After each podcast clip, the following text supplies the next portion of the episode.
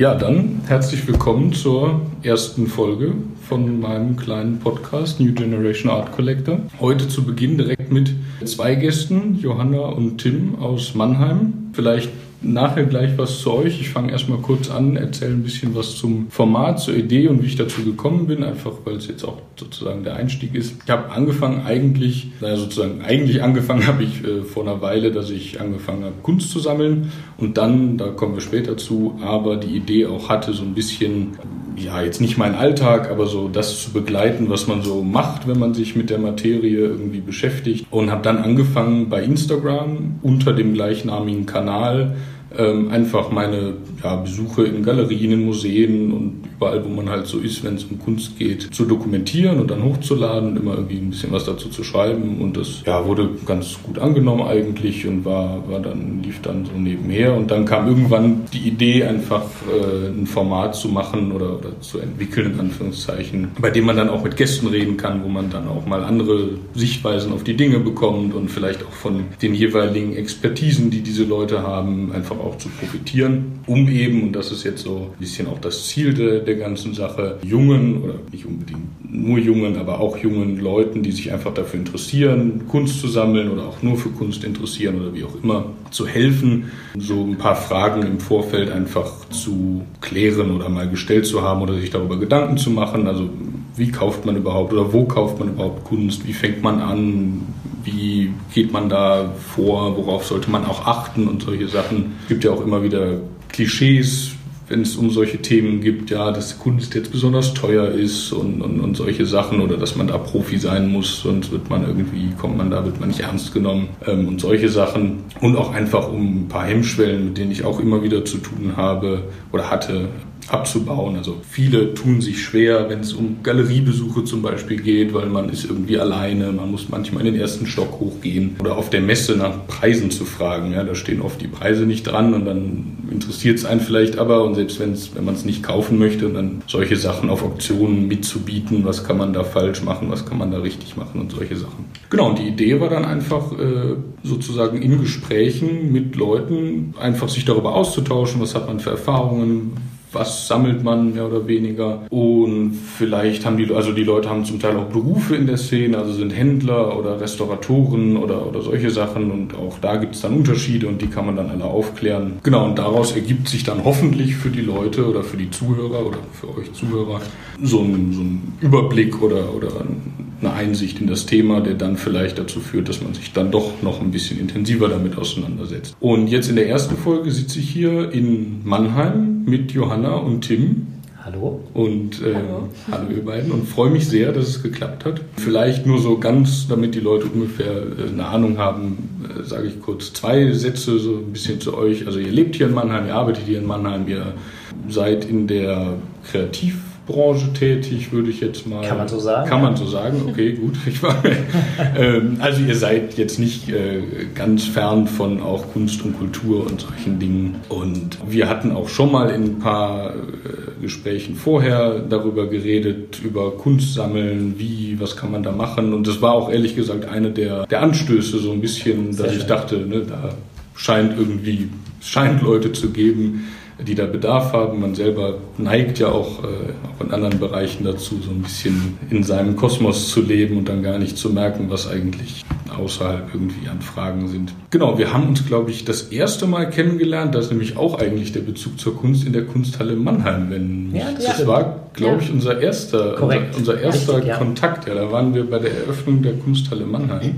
Vor der Eröffnung, muss man ja sogar sagen, eigentlich. Wir hatten das Glück, ja. Wir hatten das Glück, ey, da waren wir, genau, dann gab es nachher noch ein Essen da im, im, im, Restaurant, bei der, also im Restaurant der Kunsthalle unten und da haben wir uns irgendwie, da hat man mal so mit jedem geredet. genau, wir waren direkte Sitznachbarn. Stimmt, ja, stimmt, wir waren Hat es sich angeboten. Ja, stimmt, stimmt, stimmt. Man kannte sich nicht, war neugierig. Genau, und dann haben wir, sind wir irgendwie, und dann haben wir uns, glaube ich, nochmal irgendwie hier in Mannheim getroffen. Genau, auf dem äh, Café, genau. Stimmt. Ja, und von dem Punkt gehen wir jetzt sozusagen aus, also die, die erste Folge wird, also alle Folgen werden sofern ich das beeinflussen kann, eigentlich sehr locker, aber jetzt ist auch so ein bisschen noch, äh, ich sag mal so in Anführungszeichen, Werkstattgespräch. Wir sprechen einfach vielleicht über eure Fragen, über meine Fragen, über eure Fragen an mich. Also wir sind völlig offen und können uns über alles unterhalten. Ja, wunderbar. Was ihr sozusagen. Ja, cool. was mich zum Beispiel als aller oder als allererstes, was mich auch interessieren würde, wären so Sachen, weil ihr, das darf man glaube ich sagen, ihr selber, ich sehe bei euch hier auch schon Sachen und Bilder und Fotos an den Wänden, was mir schon mal sehr gut gefällt. Mhm. Ähm, aber wir hatten auch schon mal darüber gesprochen, das einfach ein bisschen zu intensivieren. Also auch da ist der Bezug ja da. Es interessiert euch, Kunst zu kaufen und solche Sachen. Und genau von euren Fragen zu dem Thema würde ich jetzt auch sozusagen ausgehen und dann gucken wir mal, wohin sich das entwickelt. Sehr ja. gerne. Und wenn ihr Fragen an mich habt, dann äh, auch natürlich. Ja, wir werden auch los. fleißig Fragen stellen. Ja, genau. Cool. genau, wir hatten, glaube ich, damals schon so ein bisschen äh, darüber gesprochen, weil ihr einen Künstler irgendwie im Blick hattet, mhm. den ihr mal kennengelernt habt. Und dann war so ein bisschen die Frage nach dem Vorgehen, wie macht man das jetzt? Dann kamen wir auch auf Themen wie wie bewertet man auch? Genau, wie bewertet man ist, ja genau, das sind auch, wie setzen sich Preise zusammen, sind Preise seriös irgendwie einzuschätzen, weil das muss man, glaube ich, äh, am Anfang immer dazu, oder was heißt, das muss man immer wissen, der Kunstmarkt ist halt kein großartig regulierter Markt. Der bewegt sich natürlich innerhalb von Gesetzmäßigkeiten, aber es ist jetzt nicht so, ich baue ein Produkt und ich produziere das und verkaufe das, sondern es basiert eigentlich größt oder viel auf Nachfrage und ähm, in der Regel sehr knapp im Angebot. Und da muss man natürlich dann immer ein bisschen sehen, wie sich Preise zusammensetzen und, und wie sich die entwickeln können und äh, ob das dann seriöse Preise sind und solche Sachen. Genau, und über diesen Punkt kamen wir dann auch so ein bisschen, glaube ich, darauf, uns darüber zu unterhalten, wie man eine Sammlung aufbaut, also was gibt es da für Konzepte. Das ist zum Beispiel auch eine Sache, die dann jetzt im Laufe der, der Folgen sich in Gänze ergeben wird, weil ich werde mit, äh, also vor allem Sammlern reden, ähm, aber immer mit unterschiedlichen Konzepten. Also der, der, man merkt bei jedem Sammler, das sind alles Sammler und alle sind leidenschaftlich in ihrem Ding, aber jeder hat so sein Steckenpferd oder hat sein, mhm. seine Struktur. Und das ist eigentlich dann auch so das, Gesamtbild, was sich am Ende dann so ergeben soll. Und ja, jetzt würde mich einfach interessieren, was für euch so, so Sachen wären, die sozusagen offen sind, weil viel ist für mich relativ klar, aber das ist natürlich aus einer Perspektive, dass ich mich viel damit beschäftige. Genau, ihr seid jetzt so ein bisschen meine Zielgruppe und jetzt wäre die Frage, was sind die Fragen? Worüber sollte man reden? Worüber kann man reden? Ja, ja genau, dann starte ich mal. Ähm, genau, wenn jetzt jemand ein, ein blutjunger Anfänger sozusagen im Bereich Kunstmarkt ist und sagen wir mal gar keine Ahnung von dem Kunstmarkt als Markt hat, ähm, wie kann man denn einsteigen, wo informiert man sich, wo weiß man auch, welche Quellen verlässlich sind. Ähm, genau, also wenn man, gehen wir jetzt mal von jemandem aus, der sich für Kunst interessiert, aber halt keine Ahnung hat von dem Markt. Hm. Also ich glaube, es gibt immer es gibt immer so einen, ähm, so einen Knackpunkt. Also es gibt, glaube ich, ganz viele Kunstinteressierte. Ja, die sieht man auch in, bei den Museumseröffnungen oder bei den Ausstellungseröffnungen, bei den äh, Galerien, bei den Eröffnungen und, oder bei den Vernissagen. Und das ist, glaube ich, auch ein, ein großer und wichtiger Teil der Branche. Und dann, danach fragst du jetzt sozusagen von diesem Interesse hin zum ich stehe jetzt da und will das jetzt sozusagen, genau, ja. will das auch mal kaufen. Ja. Also ich, meine Strategie, so ehrlich gesagt, ist, wenn es um solche Fragen geht, einfach offen sein und so wenig Angst wie möglich haben. Entweder, wenn man vor Ort ist, einfach auf die Leute zugehen. Also gerade bei Galeristen, das sind in der Regel sehr nette, engagierte Leute, auf die kann man immer zugehen. Die freuen sich ja auch, wenn man sich für sie und ihre, ihr Projekt interessiert. Da würde ich, oder ich mache das so, wenn ich irgendwo bin, ich gehe wirklich einfach auf die Leute zu und frage. Man stößt natürlich also, äh, immer auf Leute, die dann irgendwie gerade Besseres zu tun haben oder die vielleicht meinen, sie sehen jetzt, dass man da nicht äh, kompetent ist mhm. oder wie auch immer. Aber gut, das hat man woanders auch. Das äh, bringt das halt so mit sich. Und ansonsten äh, ist sozusagen die Möglichkeit, sich zu informieren, eigentlich insofern relativ breit gefächert, als dass es einmal es gibt natürlich Fachzeitschriften, wobei jetzt auch Fachzeitschrift, das klingt jetzt erstmal abschreckend, aber es gibt Magazine oder Zeitungen, die da also ein informieren. Ähm, also ja, ist jetzt keine Markennennung, aber nein, also doch. Äh, die Weltkunst tatsächlich von der Zeit ist ein schönes Magazin. Das sage ich einfach, weil ich die selber regelmäßig lese und, und ähm, das ist wirklich äh, gut geschrieben, da sitzen, sitzen Leute dran, die da was von verstehen. Man muss natürlich, und, und das würde jetzt auch so ein bisschen auf deine Frage intensiver eingehen, man muss einfach sehen, dass je nachdem, wie man sammelt, Sachen, die dann in solchen Zeitschriften stehen, ja schon immer eine, eine gewisse Präsenz am Markt haben. Kann auch sehr spannend sein und es ist auch sehr interessant, aber da ist natürlich schon ein gewisses Interesse dann da und wenn man sich auch dafür interessiert, dann kann man sich da auch, auch informieren. Die geben auch äh, sozusagen Überblicke über, über, über Marktentwicklungen. Was man da sehr empfehlen kann, auch wenn es ein bisschen banal klingt, aber die die Magazine oder Zeitungen haben natürlich auch immer Werbungen in ihren, äh, in ihren Seiten, wie man das kennt, und da einfach mal wirklich aktiv durchblättern. Also nicht, weil man jetzt damit seine Zeit verschwendet, aber weil da sieht man halt auch, wer macht da Werbung mhm. und so, da kann man sich informieren.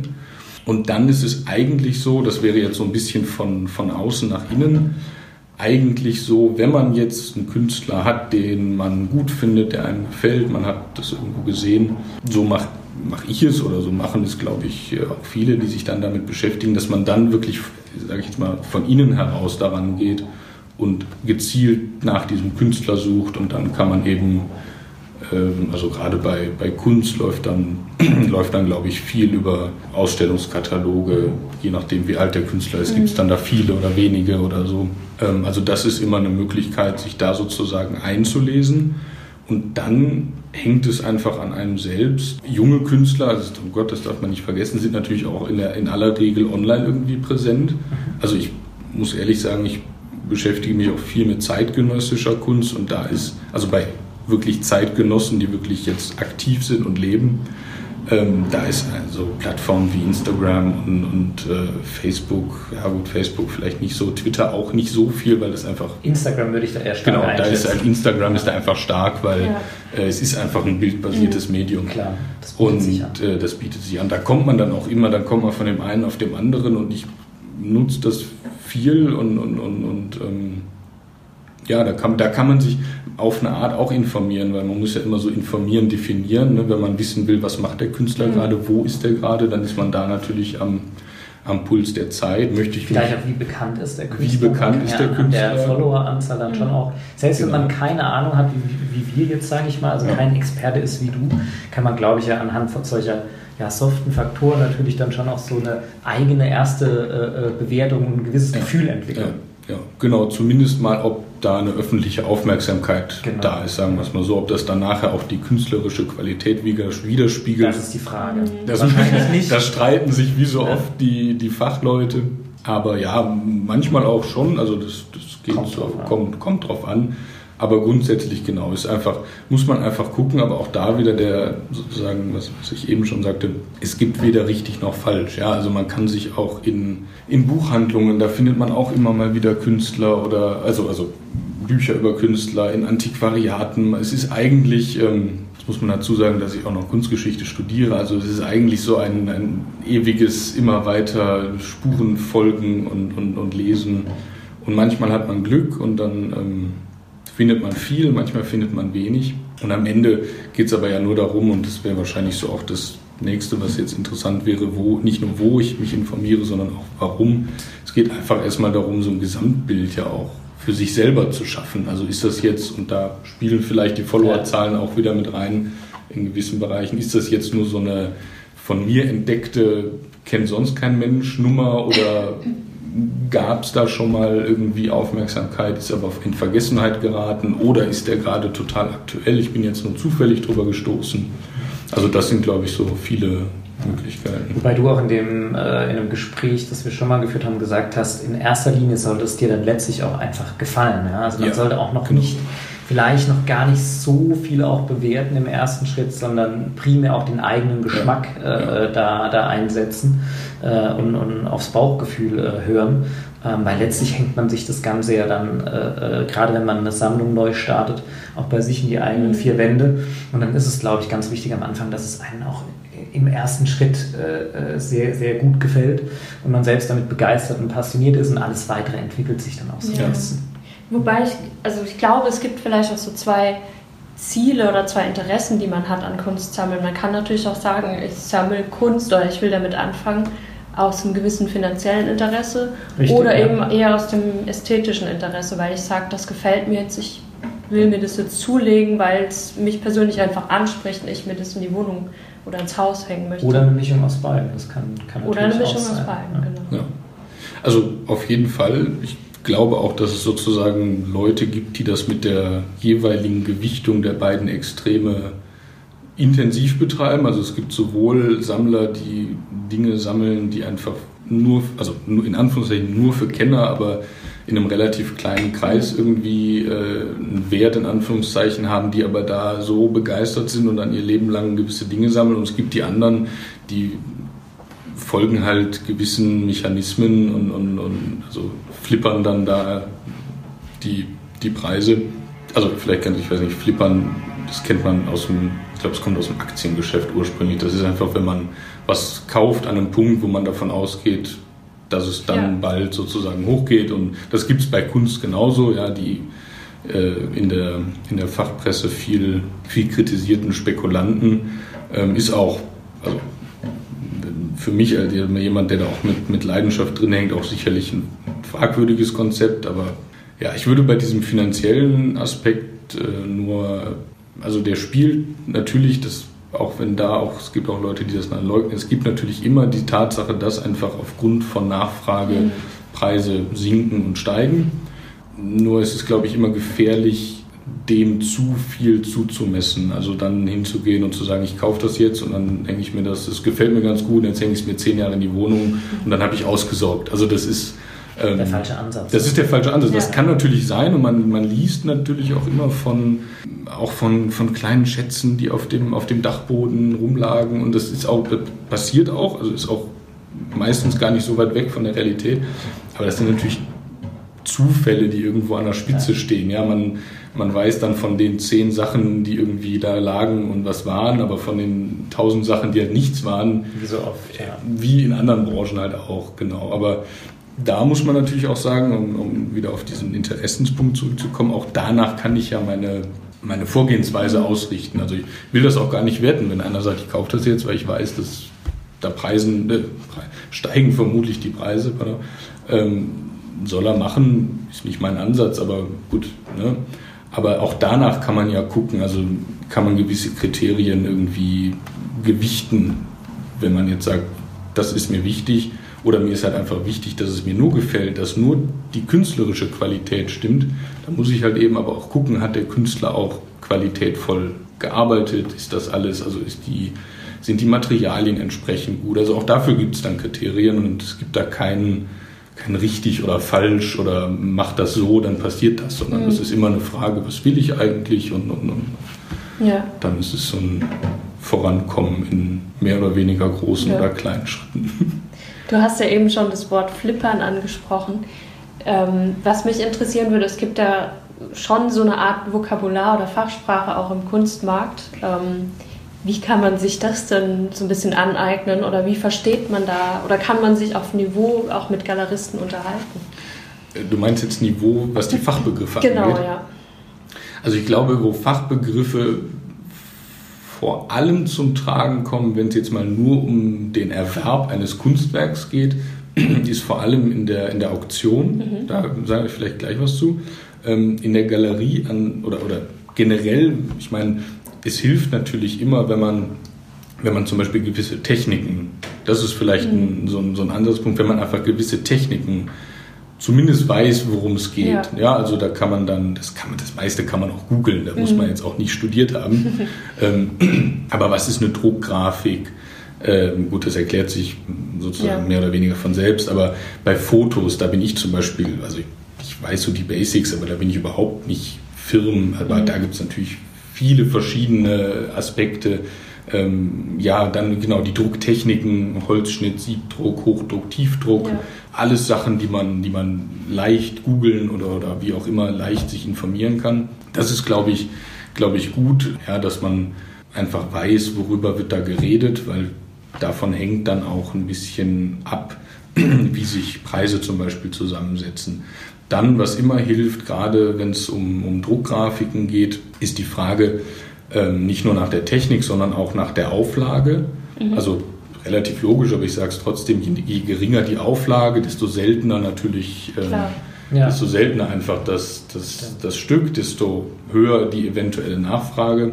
Aber dann stößt man zum Beispiel auf Druckgrafik, die mit AP oder EA gekennzeichnet ist. Ja, das hilft dann auch, wenn man weiß, was das ist. Also das ist dann der Artist Proof. Das sind so ein paar, paar Drucke, die vorher abgezogen werden, um zu gucken, äh, ob es funktioniert. Test. Test, Test kann man so ja, aber genau, aber schon in der in, auf dem auf dem Niveau sozusagen des Finalen, des Finalen, aber es wird dann sozusagen, also ich denke mir jetzt eine Zahl aus, aber es werden fünf Testdrucke gemacht mhm. und dann sagt man, okay, funktioniert fünfmal und jetzt fangen wir sozusagen mit der Nummer 1 der Edition an von mhm. 100, 200, keine Ahnung.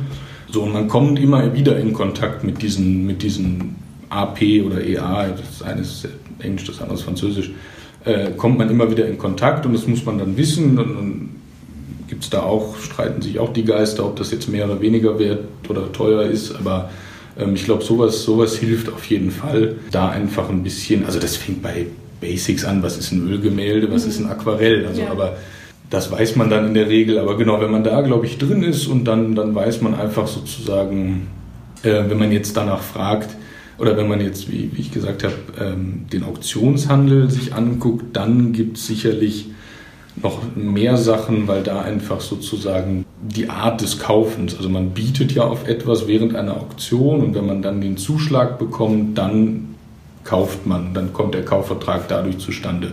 Und da muss man dann zum Beispiel schon mal wissen, ja, was ist ein Gebot? Das ist klar, ne, man, man, wie bei eBay kann man sich das vorstellen, nur dass man halt selber da sitzt. Ähm, dann der Zuschlag ist eben der Moment, ne, wir kennen das alle, 3, 2, 1 und dann äh, zugeschlagen. Oder zum was ersten, mich, zum zweiten, zum dritten. Was mich da interessieren würde, vielleicht ist es äh, gar nicht so spektakulär, das glaube ich interessiert viele. Ähm, was passiert ähm, vor der Auktion und auch nach der Auktion? Mhm, also ja. gibt es irgendwelche Voraussetzungen, um überhaupt äh, mitmachen zu können? Ja. Und was passiert, wenn ich etwas erworben habe? Ähm, weil man, natürlich kennen wir alle dieses 3-2-1, was du eben schon angesprochen hattest. Von einem aber was passiert davor? genau. Was passiert davor? Was passiert danach? Ja. Finde ich, find ich ganz spannend. Vielleicht ja. ist es aber auch gar nicht so spannend, wie, wie man als Laie denkt. Also es ist sehr spannend, meiner Meinung nach. Es, es funktioniert eigentlich im Großen und Ganzen. Ich breche das jetzt mal auf, auf ein paar Sätze runter, weil äh, eigentlich, oder weil man sich da dann auch mit, mit entsprechenden Experten noch darüber unterhalten kann, aber so auf sozusagen runtergebrochen. Also es funktioniert eigentlich so, wenn ich jetzt etwas verkaufen möchte und ich entscheide mich dafür, das über eine Auktion zu tun, was gewisse Vorteile hat, wie zum Beispiel die Auktionshäuser haben halt meistens, einfach weil es ihr Beruf ist, äh, die haben halt eine, eine, große Reichweite. Und dann gehen wir jetzt mal davon aus, ich habe irgendein Bild, das gefragt ist und das eben auch für eine Auktion in Frage kommt. Das sind dann auch immer so Kriterien, wo die dann ablehnen oder, oder aber jetzt gehen wir mal davon aus, dann trete ich mit dem Auktionshaus meiner Wahl in Kontakt. Die gucken sich das dann an, dann wird es bewertet, dann, dann werden da äh, Verträge drüber geschlossen. Das jetzt im Detail ist, glaube ich, äh, an der Stelle zu viel, aber worüber man sich immer im Klaren sein muss, die machen das natürlich nicht umsonst, wollen sie auch nicht. Da fallen dann Gebühren an fürs Versteigern. Ähm, das geht dann wieder so ein bisschen in die Richtung nach der Frage ähm, nach Fachbegriffen oder nach, nach Formalitäten. Das muss man halt auch wissen, dass wenn jetzt da, ich sitze dann da und es wird verkauft und wird dann für einen Betrag zugeschlagen, dann kommt aber noch die Gebühr und die Mehrwertsteuer zum Beispiel. Also das muss man einfach vorher. Kommt noch dazu. Kommt noch, ja, beziehungsweise kommt eben, also wird davon abgezogen sozusagen. Ja, ja. Ne? Also fällt als Gebühr dann. Je nachdem, je nachdem, je nachdem, auf welcher Seite man steht. Genau, und dann geht im Auktionshaus äh, die, die Marketingphase irgendwie los. Ähm, also natürlich nicht für nur dein oder mein Werk, sondern für mehrere. Dann gibt es Kataloge, kennt der ein oder andere sicherlich. Und dann findet die Auktion statt und dann wird geboten. Das Los wird, also Los ist vielleicht auch, ne, das Bild kriegt dann eine Losnummer und dann wird eben nicht jetzt Bild XY von dem und dem aufgerufen, sondern es wird dann Losnummer 3 aufgerufen. Da finde ich dann im Katalog die entsprechenden Infos. Und dann wird geboten und am Ende gewinnt der Höchstbietende. So, also es ist also es ist im ersten Moment relativ simpel. Ähm, es gibt dann die Möglichkeit, äh, vorher mit dem Auktionshaus zum Beispiel ein Limit festzulegen. Also wenn irgendwo Limits stehen, das sind dann meistens oder sind eigentlich die Preise, die mit dem Eigentümer vereinbart sind unter dem Wert darf nicht verkauft werden. Mhm. Also wenn ich jetzt der Meinung bin, mein Bild ist mindestens, ich sage jetzt einfach eine Zahl, 2000 Euro wert, äh, ich kann mir vorstellen, dass es einen gibt, der ein bisschen mehr bezahlt, dann sage ich, okay, wir machen mal Limit 1500, 2000 Euro, das, was ich mindestens haben will, und darunter wird ohne mein Einverständnis dann nicht verkauft. Jetzt gehen wir mal vom besten Fall aus. Dann wird geboten. Da gibt es natürlich heutzutage x Möglichkeiten. Äh, man kann entweder selber in den Saal gehen und mit einer Bieternummer mitbieten.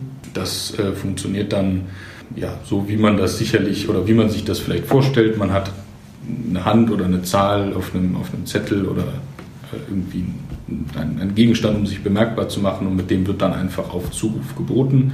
Man kann telefonisch mitbieten, da übernimmt dann sozusagen die Rolle im Saal eine eine Person des Auktionshauses, mit der man in Telefonkontakt steht. Man kann mittlerweile auch meistens online mitbieten, dann werden die Auktionen gestreamt und man kann eben einfach so ein bisschen wie bei eBay, jetzt habe ich es doch gesagt, aber äh, kann man da mitbieten. Machen das primär die großen Auktionshäuser oder sind mittlerweile, gerade was das Digitale ist, ja auch gerade für so eine jüngere ja. Zielgruppe wie uns durchaus eine, eine glaube ich, ganz spannende Frage. Oder sind auch bereits die kleineren Auktionshäuser mittlerweile da digital aufgestellt und streamen so eine, so eine Auktion etc.? Das würde mich interessieren. Also, ich glaube, telefonisch mitbieten ist relativ weit mhm. verbreitet. Wenn man es jetzt mal unter digital sozusagen fassen würde, also das machen auch, auch kleinere Auktionshäuser. Das Problem bei den bei dem Online, also wirklich online am, am, am Desktop oder was mitbieten, äh, ist, glaube ich, zweierlei, warum das bei kleineren Auktionshäusern eher ja, eigentlich eher selten ist, ist einmal, das kostet einfach Geld, weil man muss entweder eine eigene Software haben oder man muss sich halt Software zukaufen. Und das ist, da bin ich jetzt nicht Experte, aber ich, äh, das ist auch rechtlich einfach, da muss man einfach gut aufgestellt sein. Also da muss man einfach äh, Datenschutzthemen, Datenschutzthemen ja. berücksichtigen und ich weiß nicht, jeder, der sich ein bisschen auch, vielleicht gibt es den einen oder anderen mit Online-Shops auskennt, mhm. äh, da musste ich mich letztens reinlesen und mhm. Ähm, das sind einfach so Sachen, da ist einfach, ist die Rechtslage einfach so umfassend, dass ich mir vorstellen kann, dass auch viele einfach davor jetzt, selbst wenn sie es finanzieren könnten, einfach davor oder davon Abstand nehmen, weil man da einfach wirklich drin sein muss in der Materie, weil sonst bekommt man eben Probleme. Genau, und dann, was habe ich jetzt gesagt? Selber mitbieten im Saal, telefonisch genau, der mitbieten. Ablauf ist digital. Was digital. Mich, was mich noch interessieren würde, jetzt haben wir so die Perspektive, wenn ich etwas verkaufen mhm. möchte, mhm.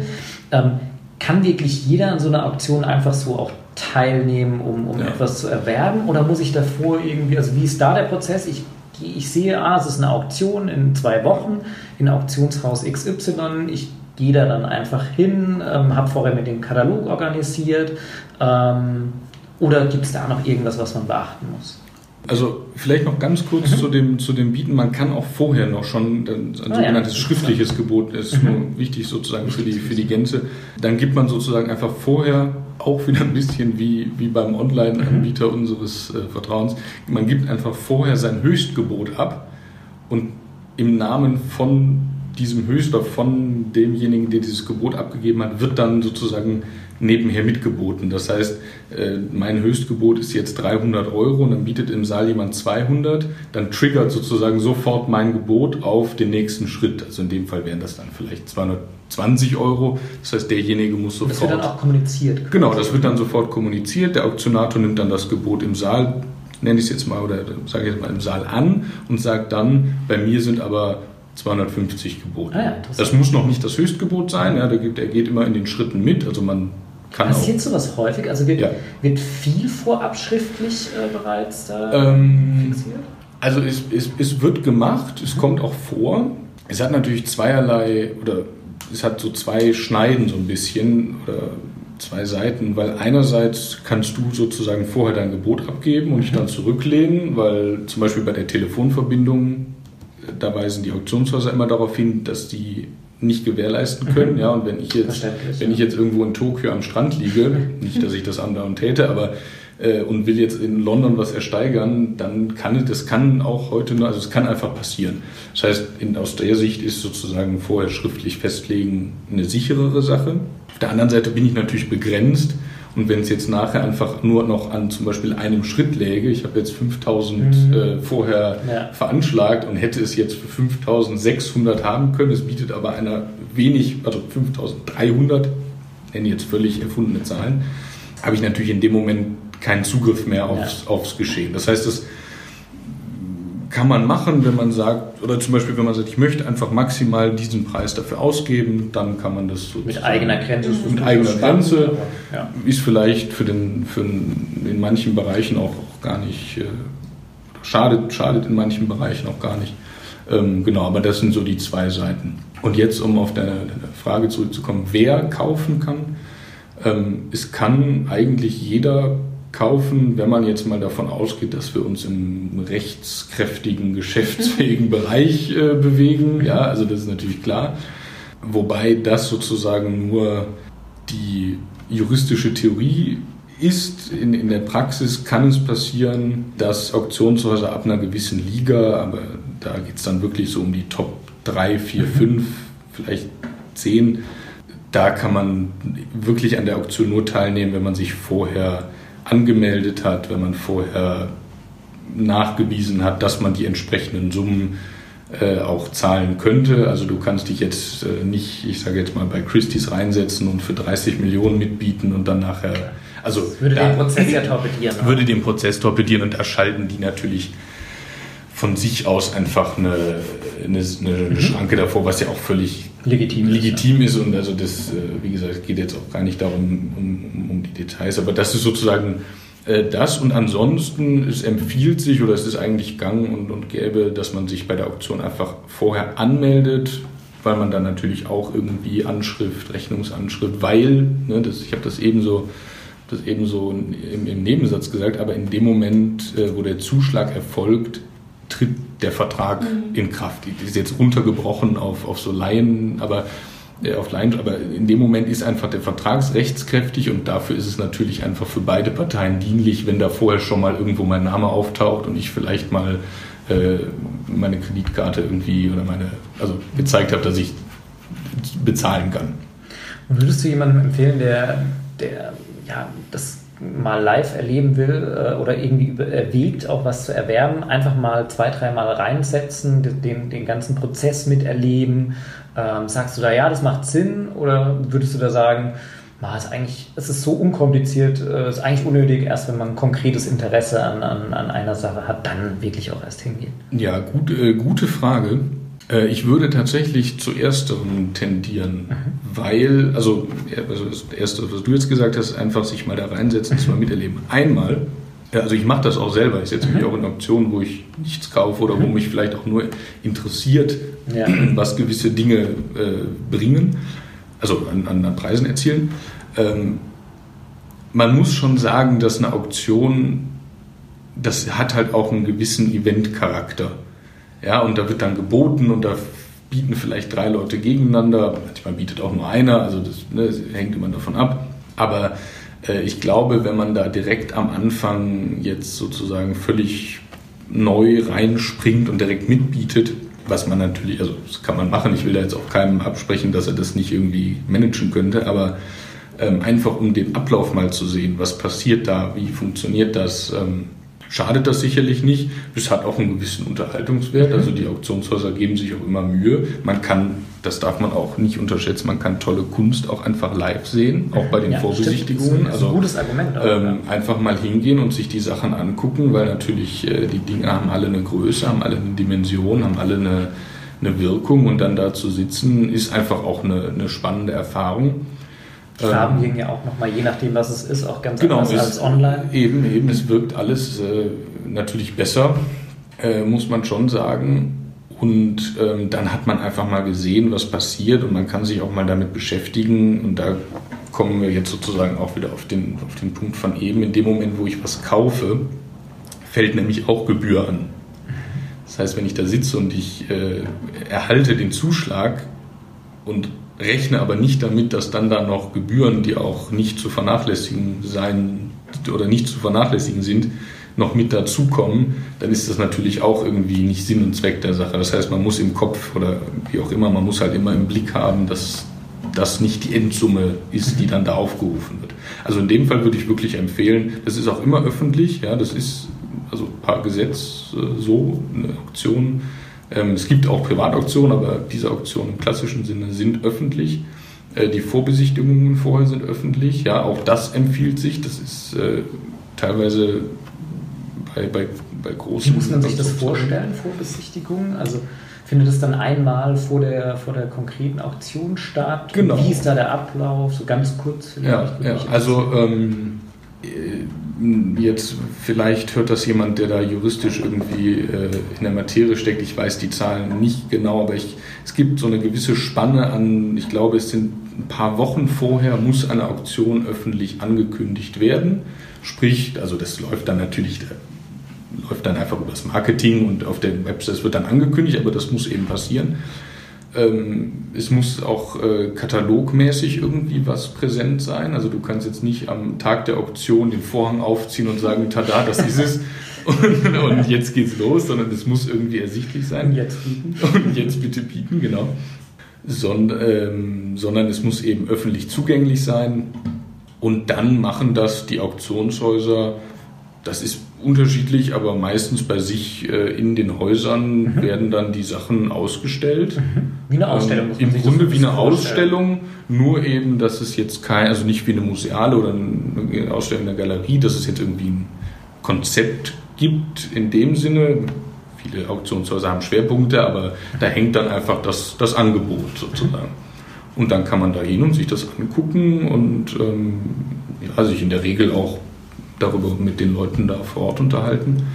Und dann wird meistens sozusagen für die Auktion aber das alles ein bisschen zurückgebaut, weil dann braucht man auch Platz und Stühle natürlich für die Gäste und dann wird in der Regel entweder werden die Sachen live gezeigt oder die hängen im Raum oder was auch äh, gemacht wird, auch bei größeren Dingen oder auch im oberen Preissegment, wenn es einfach zu teuer wird, äh, wegen der Versicherung, dann werden die Sachen mit einem Beamer an die Wand, also dann läuft wie so ein PowerPoint und dann hatte man ja vorher die Möglichkeit, sich das anzuschauen. Genau, und dann gibt es wieder die ganz, ganz teuren Sachen, die werden dann wieder live gezeigt, einfach weil es natürlich auch eine Prestigesache ist. Äh, also wenn man an so Toplose wie Picasso oder Warhol denkt, das ist natürlich auch eine, eine tolle Nummer, das dann zu zeigen und während der Auktion steht dann hinter dem Auktionator äh, das entsprechende Bild. Also genau, ja, was mich noch interessieren würde, wie erfahre ich denn von diesen ähm, Vorbesichtigungen? Also weil wir jetzt auch relativ digital unterwegs sind, steht es in der Zeitung, ist es auf der Website, über Facebook, über Instagram etc.? Also man kann natürlich immer auf die, auf die jeweiligen Website mhm. der Auktionshäuser gehen. Äh, da wird eigentlich alles angekündigt. Die meisten sind auch mittlerweile auf, auf Instagram, mhm. Facebook, ähm, kündigen da auch alles regelmäßig an.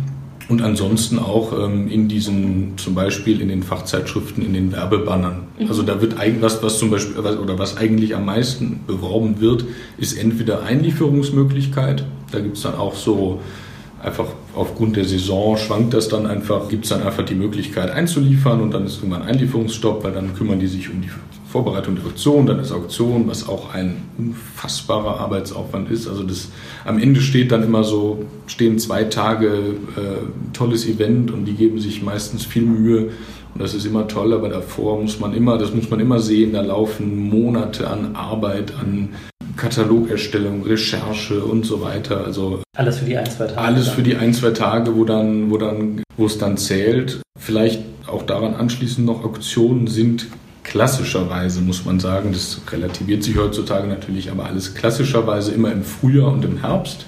Das sind so die Saisonzeiten, wo dann auch die Messen stattfinden. Es gibt natürlich ganzjährig Auktionen irgendwie überall, man findet immer aber was. Der Schwerpunkt aber der Schwerpunkt, wenn dann auch die, die Top-Lose und die, die, äh, die großen Auktionen anfangen, das ist meistens immer in diesen zwei zwei Zeiten, das ist noch so ein Überbleibsel aus, ja, aus der Zeit, als sozusagen Kunstsammeln noch was für Adelige waren.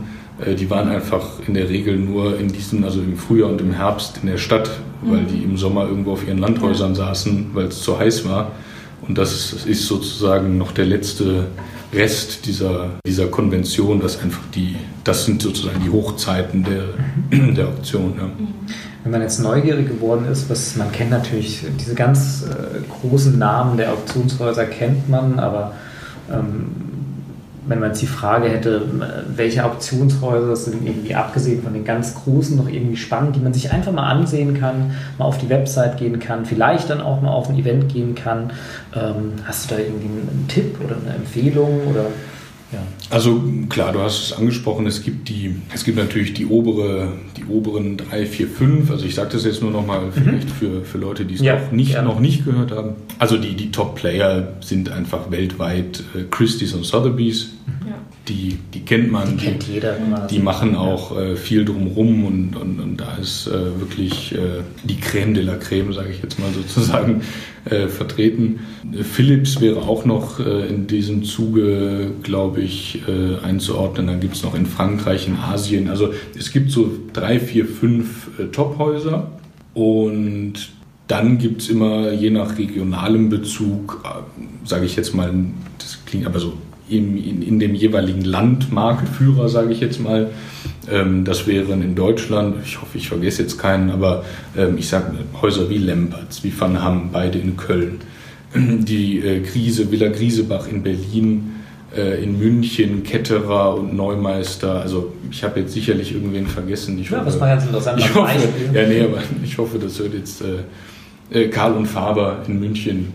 Und dann gibt es ähm, sozusagen auch viele kleine Auktionshäuser, die auch mit viel, also die viel Masse, sage ich jetzt mal, ohne, also gar nicht despektierlich, aber die einfach viel Masse umschlagen, weil das einfach ähm, natürlich je, je geringer der Wert oder der Ertrag wird, desto mehr musst du natürlich auch einfach, um zu finanzieren, irgendwie ähm, Dinge verkaufen. Und da, weil die kann man jetzt nicht alle aufzählen, ähm, empfiehlt es sich wirklich, da kommen wir jetzt nochmal auf die Zeitschriften, so die meisten mhm. inserieren in diesen Zeitungen, groß oder klein, und ich empfehle auch jede kleine Werbeanzeige sich nochmal anzugucken und nochmal auf die Homepage zu gehen und man findet in der Regel, auch weil das für die Auktionshäuser am einfachsten ist, die Kataloge mittlerweile als PDF. Mhm. Das ist zum Teil ein bisschen mühsam, weil viele Sachen einen vielleicht auch nicht interessieren, aber man darf, glaube ich, und ich sage da komme ich jetzt auch ein bisschen auf vielleicht die Zielgruppe wieder zurück, gerade in, in, in, meinem oder in unserem oder in eurem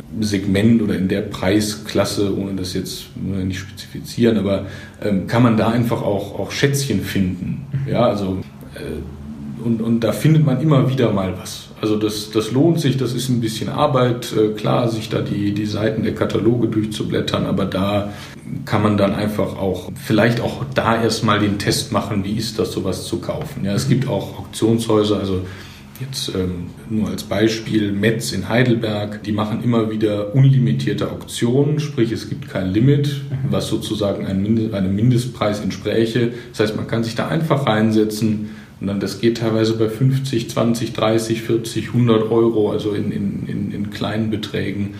Äh, los und kann einfach mal, man weiß halt da, da kommt dann noch Gebühr drauf und das war's dann. Also da kann man doch vielleicht einfach mal gut ausprobieren. Aber lohnt sich auf jeden Fall weil man auch, ja, weil man auch da sozusagen nicht nur die, die Sachen sieht, sondern eher auch mal in den, in den Kontakt und in den Genuss kommt, dann auch mal was kaufen zu können vielleicht. Mhm. Findet bei solchen Events dann auch ein Austausch unter denen, die hingehen, statt? Oder ist schon eher jeder für sich und es geht primär um die Kunst und jeder konzentriert sich auch auf die Kunst? Äh, finde ich noch eine spannende Frage. Ja, spannend. Habe ich Gute Frage.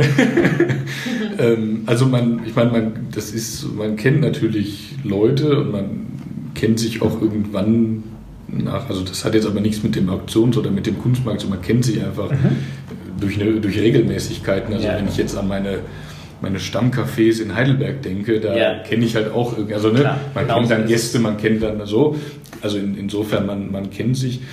Mm, man muss aber schon sagen, wenn es dann nachher ums, ums Bieten geht und ums Kaufen geht, ich meine, jeder möchte da für sich natürlich was kaufen. Das läuft immer auf einer, auf einer, auf einer respektvollen Augenhöhe ab. Also da, da kommt es jetzt in der Regel nicht zu, äh, zu Komplikationen. Aber am Ende ist natürlich schon klar, jeder ist da, um, um für was sich für sich zu erwerben. Äh, Im besten Fall ist es dann so, dass jeder was findet. Aber es kommt halt auch dazu und, und, da setzen sich dann natürlich auch äh, entsprechend hohe Preise zusammen, dass sich die Leute einfach hochschaukeln auch. Also das das freut das Auktionshaus. Genau, das freut dann das Auktionshaus, ähm, soll es ja auch. Aber ähm, genau, also das ist dann, da geht es dann schon in, in gewisse Konkurrenzverhalten jetzt natürlich nicht irgendwie, dass das unfair wird, aber klar, wenn jetzt sich zwei Leute für das Gleiche interessieren, geht dann um das Kunstwerk und dann geht es am Ende darum, wer kann oder wer ist bereit, da mehr äh, für zu geben. Und das ist eben auch der Reiz der Auktion, der von außen betrachtet sehr unterhaltsam ist, wenn man das selber schon mal mitgemacht hat und völlig verzweifelt immer weiter mitbietet, weil sich da doch noch einer gefunden hat, der auch immer weiter mitbietet, äh, dann hat man natürlich Weckt es den Jagdtrieb und gleichzeitig äh, genau, kann es auch ungemütlich Genau, genau. Es weckt dann doch den Jagdtrieb, aber auf der anderen Seite, man muss halt aufpassen, darf sich auch nicht verleiten lassen. Seine Grenzen also, kennen ist da auch wichtig. Ne? Das ist, genau, ich, eine ja, wichtige genau. Thematik für jemanden, der neu startet. Ja. Äh, vielleicht sich klar das spielerisch zu erschließen und auch mal vor Ort zu gehen, aber vielleicht eben dann doch auch absolut zu empfehlen, würdest du wahrscheinlich bestätigen, sich vorher eine Grenze eben zu setzen. Ja, ja. ja. Also einfach wissen, wie weit kann ich gehen. Die, die Gebühren im Blick haben ist wichtig. Nicht vergessen, ja. Und ansonsten, ja, einfach gucken und am Ende, ich meine, ich, es sagt sich jetzt so einfach, man darf es halt auch, man, es geht jetzt darum, ein Kunstwerk zu kaufen. Es geht nicht um die letzte Büchse Reis im Supermarkt.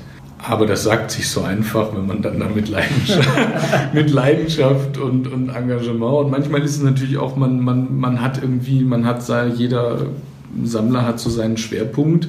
Manchmal überschneiden sich diese Schwerpunkte und jetzt passen einfach gewisse Sachen besonders gut zu diesem Schwerpunkt.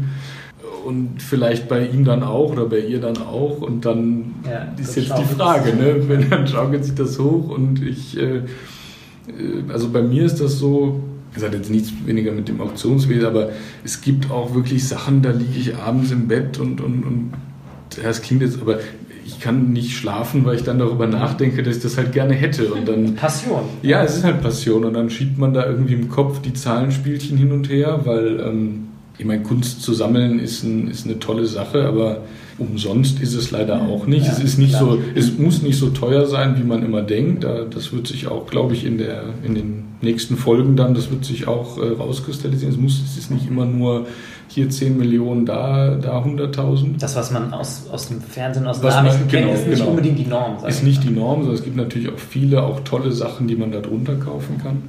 Aber ja, man, man, oder bei mir ist, ich liege dann schon da und versuche irgendwie hin und her zu rechnen und, und, und wenn es dann an so gewisse Grenzen geht und man, also es ist schon eine, es ist schon eine Passion und eine Leidenschaft. Und wo erwerbst du selbst primär Kunst oder wo hast du dein erstes Kunstwerk erworben? Das finde ich, oh.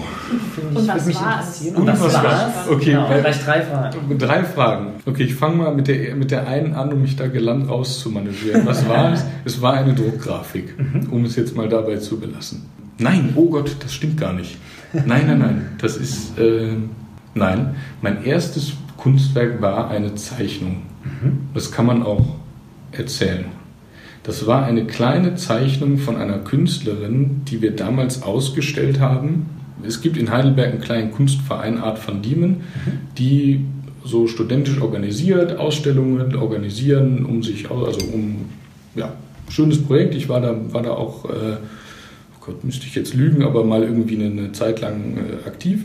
Da haben wir eine Künstlerin ausgestellt, Mimi Kunze, und die hat, also ob sie es noch macht, weiß ich, aber es, es gibt so eine Reihe von ihr, von Zeichnungen mit, oh, jetzt sind wir wieder bei den, bei den Fachtermini, äh, Sag's einfach. Japan, mal. ja, nee, ich, mir fällt es nicht ein. Japan-Tinte oder irgendwie sowas. Mhm. Also äh, mit einer sehr schönen Tinte auf weiße Blätter in so, ja, nicht DIN A4-Format, etwas kleiner, Umrisse von Personen mhm. gemalt hat. So ein bisschen schemenhaft, ähm, aber okay. klare Umrisse. Ähm, die Reihe heißt auch irgendwie Fußgänger oder, oder Spaziergänger oder mhm. so. Und die gibt es dann, da gibt es dann eins mit fünf und eins mit drei und eins mit vier und eins mit zwei und eins mit einem. Da habe ich damals, was heißt damals, vor ein paar Jahren, angefangen und habe auch das gesehen und es gibt eben mit verschiedenen, also mit einer verschiedenen Anzahl an Personen in Anführungszeichen auf dem es gibt eins mit nur einer. Mhm. Und die, das ist jetzt schwierig zu beschreiben, aber die steht so, ich sag mal, in der oberen Bildhälfte auf der rechten Seite. Und sonst ist das Blatt einfach ein leeres Blatt. Da drauf ist eben. Die, und ich stand davor und, und mich hat einfach diese, also dieses Blatt hat so eine Tiefe. Also man denkt einfach, weil die Figur natürlich auch klein auf dem Blatt ist. Man denkt, man guckt in die Ferne und sieht in der Ferne eine schemenhafte Figur. Mhm. Aber es ist, dem ist ja nicht so, sondern es ist einfach eine kleine Figur auf einem auf Stück ein Blatt. Blatt. Und dieses, also es zu schaffen mit diesen minimalistischen Möglichkeiten, diese Tiefe, da ist keine Linie, da ist kein Baum, da ist kein Weg, da ist keine dreidimensionale Tiefe an sich, sondern und das hat mich und da lag ich wirklich, also die Ausstellung ging irgendwie drei Wochen oder vier mhm. Wochen, wahrscheinlich länger, äh, ich weiß es nicht, aber ähm, nee, wird länger, egal. Ähm, und ich lag wirklich abends im Bett und dachte, du musst jetzt irgendwie, weil das auch dann keine Verkaufsausstellung, also das, mhm. ist dann so, ne, das ist dann so äh, unter dem kulturellen, ich, du musst es irgendwie jetzt galant lösen, äh, klar zu machen, dass du da gerne mal über den Preis sprechen möchtest. Und das hat dann geklappt und das Bild hängt bei mir im Moment im Schlafzimmer. Ja. Und, ähm, und du erfreust dich noch immer daran. Es ist fantastisch. Also das ist, das ist schön. Es ist auch wirklich eins, also ich kaufe natürlich nur, oder was ich kaufe, ich persönlich kaufe nur Sachen, die mir gefallen. Und, und da zum Beispiel, wenn wir jetzt zum Anfang zurückkommen mit der Finanz, ist mir, es hat jetzt auch keine, ich gehe jetzt nicht darum, was es gekostet hat, es hat mich finanziell nicht ruiniert. Es war alles finanzierbar oder bezahlbar.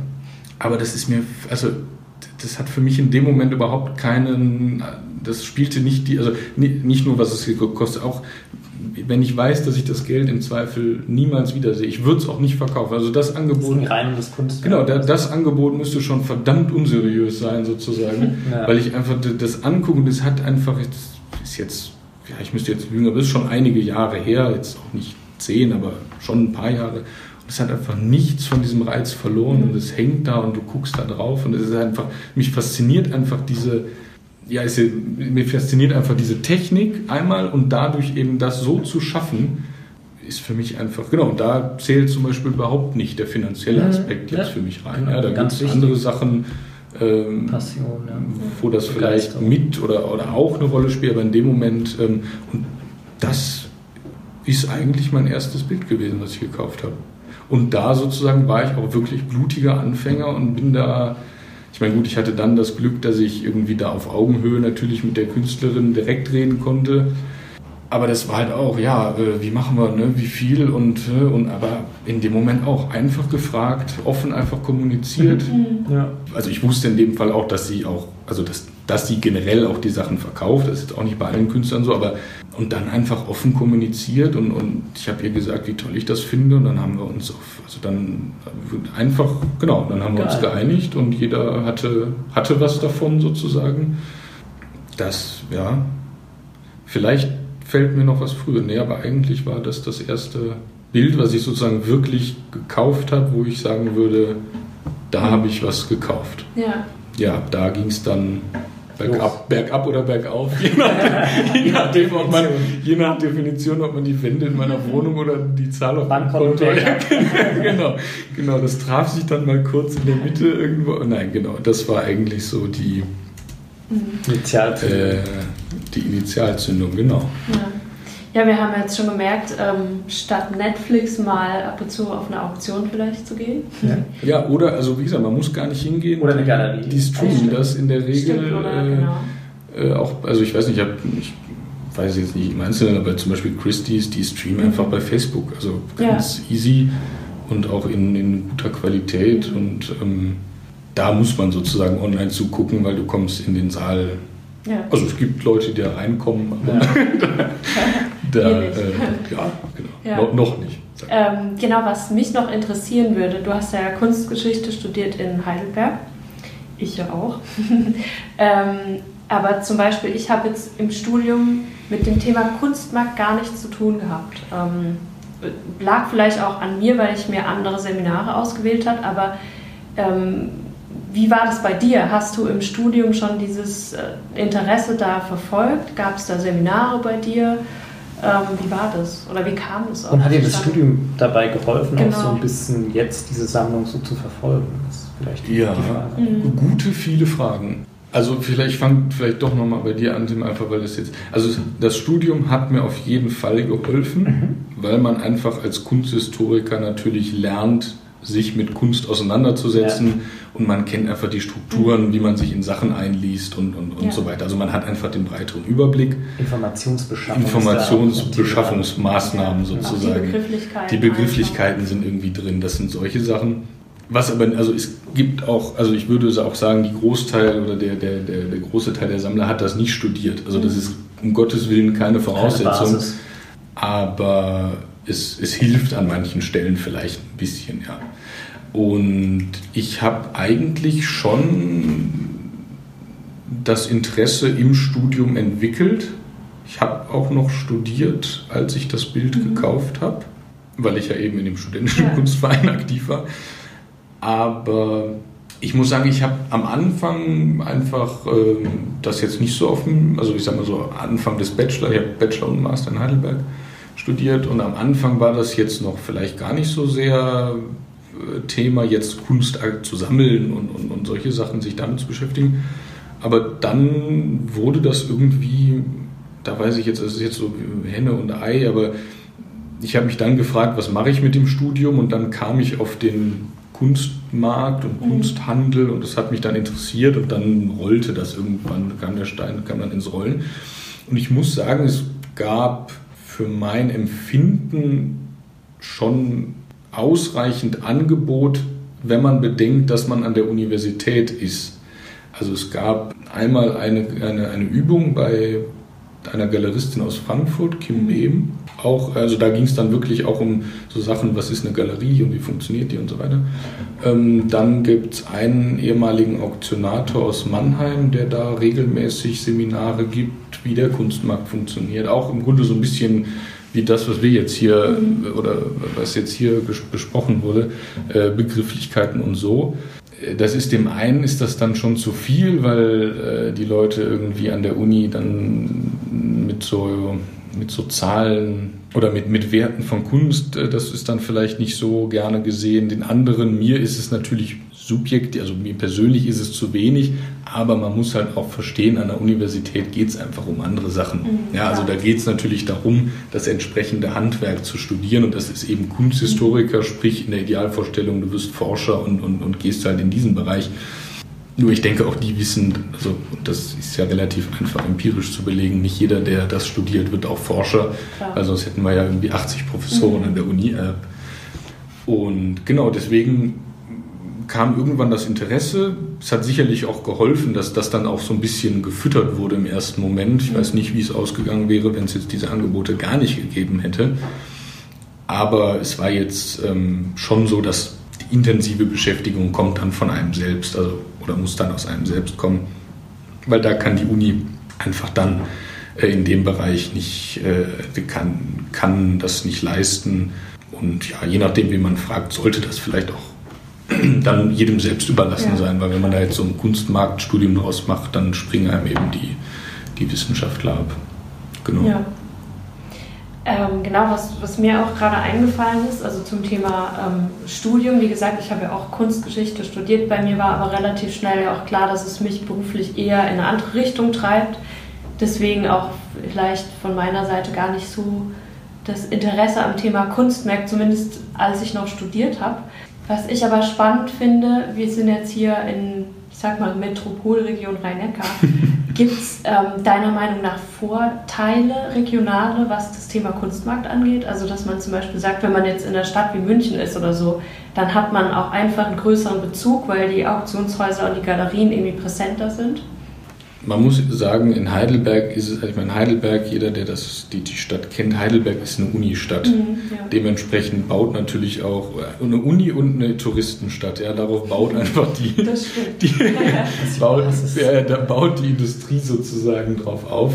Ähm, jetzt nach der Region Rhein-Neckar gefragt, muss ich sagen, ist in Mannheim eigentlich schon Angebot da auch gutes, also von der Qualität her gutes Angebot, muss man sagen. Aber es hängt natürlich, wie bei anderen Dingen auch, die Größe der Stadt hat natürlich auch immer Einfluss einfach auf die Quantität und damit auch auf die Qualität mhm, ähm, von gewissen Angeboten. Und wenn ich an, an, an Städte wie Berlin denke, wo es dann natürlich ein, einfach sozusagen von den, von den reinen Zahlen her ein viel, viel größeres Angebot gibt, ähm, ist man hier auf der einen Seite, sage ich mal, eingeschränkter. Ich meine, auf der anderen Seite kann man auch in die Städte fahren. Man ist von hier aus auch irgendwie in einer knappen Stunde in Frankfurt. Also das sind ja jetzt alles keine Distanzen. Stuttgart ist in, in dem Moment äh, natürlich auch äh, relativ nah.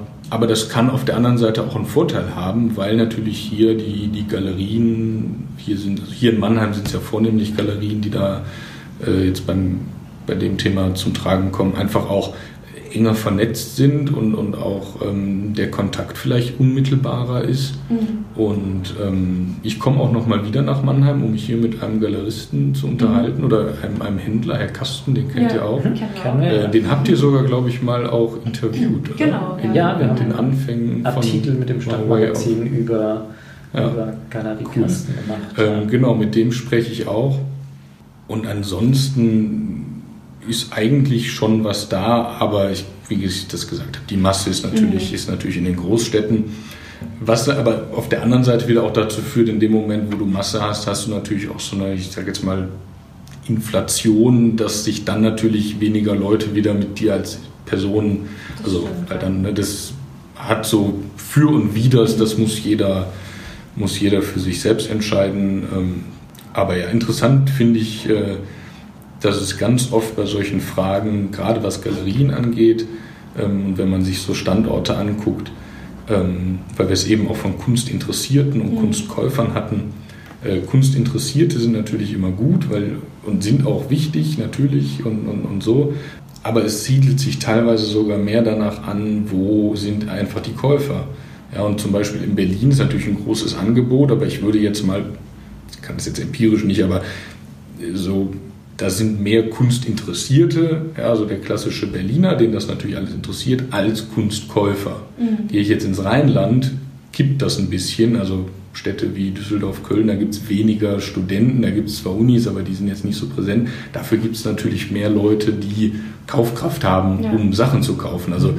da geht das, das, das meine ich mit so, das hat alles so seine eigenen Dynamiken, Dynamiken und Parameter und da am Ende lebt oder erlebt der Kunstmarkt, glaube ich, auch durch die, durch die Globalisierung vor allem gerade einen ziemlichen, hat durch diese Möglichkeiten einen ziemlichen Schub erlebt, weil auf eine Art der Standort einfach wieder ein bisschen relativiert wird. Weil ich kann natürlich auch eine Online-Auktion, wenn ich das entsprechende Marketing-Know-how habe und es gut anpreise und da die richtigen Leute treffe, da kann ich auch irgendwo mhm. auf dem Dorf sitzen. Also das ähm, mischt die Karten im besten Fall vielleicht ein bisschen neu. Ähm, wie sich das in der Realität auswirkt, muss man sehen, weil da manche Sachen noch nicht so, noch nicht so drin sind. Wie siehst du dieses Thema gerade? Also wie, wie konsumieren ähm, Menschen oder auch junge Leute ähm, Kunst heutzutage? Also wir hatten es ja jetzt schon so ein bisschen im Gespräch darüber, ähm, ja, dass auch die Auktionshäuser ähm, sich immer mehr ins, ins, Digitale orientieren, zum Beispiel per Stream etc. pp. Wie ist da so dein Eindruck erstmal? Also mein Eindruck ist, dass viel, also es findet schon viel online statt. Es hat aber im ersten Moment einfach immer so ein bisschen Vor- und Nachteil. Ähm, das und da muss man halt sozusagen jemand, der da wirklich Leidenschaft hat, drauf bestehen. Ein Bild oder ein Kunstwerk im Original ist immer was anderes. Auch wenn einem Leute manchmal was anderes erzählen, aber es ist immer, weil das hat einen Eindruck, das hat eine Größe, mhm. man steht in einem Raum. Also das, das ersetzt nicht den, den Wert, so habe ich, hab ich jetzt gesehen auf dem, ja. auf, dem, auf dem Handy oder auf dem Display. Ja. Das ist bei mir das gleiche Beispiel, ich bin ein großer Fan von, von Fotografie. Ähm, und es ist natürlich super, äh, ein Foto in Schritt 1 äh, über Smartphone oder auch über, über äh, einen anderen Device zu betrachten. Aber wenn man das Ganze dann in, in seiner vollen Größe im Format wirklich vielleicht auch eingerahmt äh, äh, in, einem, in einem Raum sieht, dann wirkt das Ganze komplett anders. Ja. Aber ein gutes Stichwort, weil ich glaube, das ist nämlich auch der, der Punkt dieser, dieser Andockstelle. Mhm. Die findet natürlich online statt. Der Erstkontakt. Der Erstkontakt. Und da ist es so, dass also die, die, die großen, auch in Deutschland. Also ich meine, die großen Spieler sozusagen sind da natürlich äh, gut aufgestellt. Also Auktionshäuser, Sotheby's, Christie's, die haben natürlich entsprechende Followerzahlen bei Instagram. Da steht aber natürlich auch ein Team von ein paar Leuten. Ja, oder aber die Künstler auch selbst wahrscheinlich. Ja, äh, gut, also, beim Auktionshaus jetzt nicht direkt, aber die Künstler selber. Ja, sind, genau, achso, genau, ja, ja, die Künstler, genau. Genau, die Künstler nutzen das natürlich, weil das ist für die einfach kostenlose ja. Möglichkeit, auch direkt als mich äh, an, pardon, an mich ranzutreten, ja, als genau. nicht mich persönlich, aber äh, an denjenigen, denen es interessiert. Äh, die Galerien sind natürlich da auch, ähm, auch, auch mit dabei. Also wenn man ja. sich, wenn man sich so Accounts wie, wie White Cube aus London anguckt, aber da sitzen halt auch ein paar Leute, die da dafür sorgen und die Klar. das halt intensiv das und professionell auch betreiben. Ähm, also für den Erstkontakt ist das sicherlich eine gute Sache, aber am Ende lebt das wirklich davon, sich dann dahin sich das anzugucken. Erklärt vielleicht auch so ein bisschen die Begeisterung heutzutage für das Thema Street Art. Äh, Banksy sagt, sagt vielen Jüngeren ja. auch etwas. Ja. Ähm, und wir waren jetzt gerade irgendwie auch äh, irgendwie im Urlaub in, in Marseille. Äh, und da gibt es auch so ein Viertel, das heißt Le Panier. Und das mhm. ist einfach super spannend gewesen, das Viertel zu erkunden und dabei irgendwie selbst dann auch die Street Art zu entdecken, weil es gerade in dem Viertel wahnsinnig viel Street Art gibt. Und das gibt es ja auch in, in, London oder anderen Städten, Paris auch ganz viel. Es gibt ja mittlerweile ganze Führungen in Bezug auf, auf Street Art. Aber ich glaube, gerade wir, wir, ja, ich ziehe mich mal noch dazu, wir jüngeren Leute, sage ich mal, ähm, wollen es teilweise auch selbst entdecken und, und, und, irgendwie erleben und dann auch die Größe eben auch erfahren. Ähm, äh, dadurch, äh, wie dann zum Beispiel auch so, so Street Art als Beispiel inner, innerhalb von einem Stadtraum auch oder an der Wand direkt.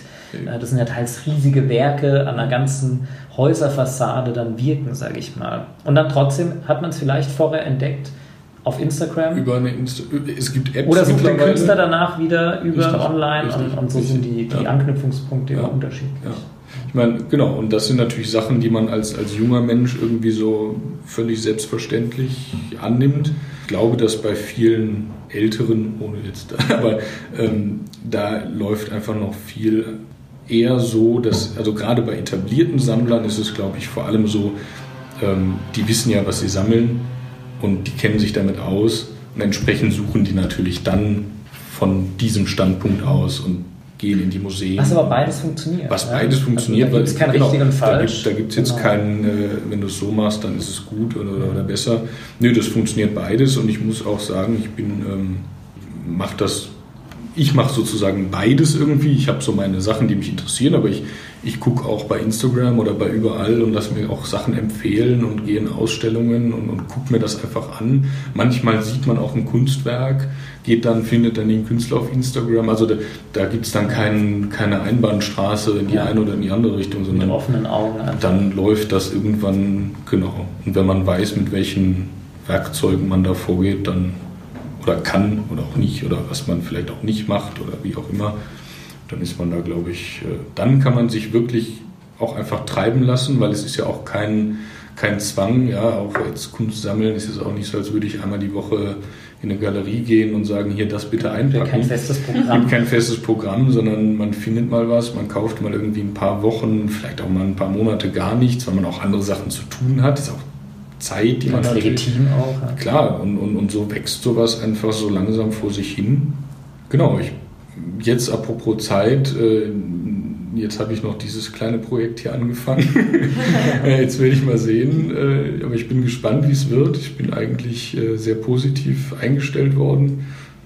Also bin positiv eingestellt und habe auch jetzt schon, als ich angefangen habe, das bei Instagram irgendwie ein bisschen anzuteasen, sage ich jetzt mal in meiner Mini-Reichweite da, aber viel positive Rückmeldungen bekommen, dass sich ein paar Leute freuen eine, jemand kannte sogar euch über ja, das äh, Magazin ähm, und ist total gespannt jetzt äh, über euch mhm. sozusagen äh, auch sich das anzuhören. Also insofern, genau, und ich würde das auch dann so weiterführen, wie wir es jetzt gemacht haben. Ich rede einfach mit Leuten und äh, wir gucken, was sich ergibt. Vielleicht ganz kurz einfach noch so ein bisschen Formales. Also ich werde es hochladen überall, wo man Podcasts so hochladen kann, irgendwie Spotify, iTunes, Soundcloud, YouTube. Ich habe überlegt, also ich weiß nicht, YouTube ist vielleicht ein bisschen umständlich Aber ich weiß, man hört ja auch Musik bei YouTube und ich denke mir, warum nicht? Ja. Zwingt man auch keinen, sich da irgendwo anzumelden. Also es soll ja schon auch öffentlich äh, zugänglich sein. Genau, das zum einen. Beim nächsten Mal bin ich in Frankfurt, bei einem Sammler in Frankfurt. Das wird auch richtig cool, weil er hat ähm, schöne Sachen, ganz spannende also Typ und aber auch die Sammlung, das wird, äh, spannend. wird spannend. Mehr will ich noch nicht verraten. Und ansonsten, also ich weiß jetzt nicht, äh, ob da von Hörerseite von euch irgendwie Fragen kommen oder sind oder wie auch immer, am besten wirklich per Instagram und dann per Message, äh, Direktmessage oder da ist auch, da kann man in meinem Profil so auf E-Mail und dann kommt man direkt auf meine E-Mail-Adresse. Also es ist das Einfachste. Direkt dich kontaktieren. Direkt mich kontaktieren ist jetzt nicht so, als äh, würde ich da jetzt jeden Tag 200 Nachrichten kriegen. Also ich sehe das auch und in der Regel lese ich es auch und äh, gebe mir Mühe, dann auch zu antworten. Vielleicht noch äh, im Podcast, man weiß es nicht. Genau, genau. Und insofern äh, würde ich sagen, vielen Dank euch beiden. Danke Gerne. für die Fragen. Danke dir. Mir hat es Riesenspaß gemacht. Ja. Mir ich hoffe, auch, es geht ja. weiter. Ich hoffe, für euch war es auch gut. Ja, es war super. Spannend. Und jetzt, sehr äh, schön. Hat Spaß gemacht. Vielen Dank fürs Zuhören und bis zum nächsten Mal.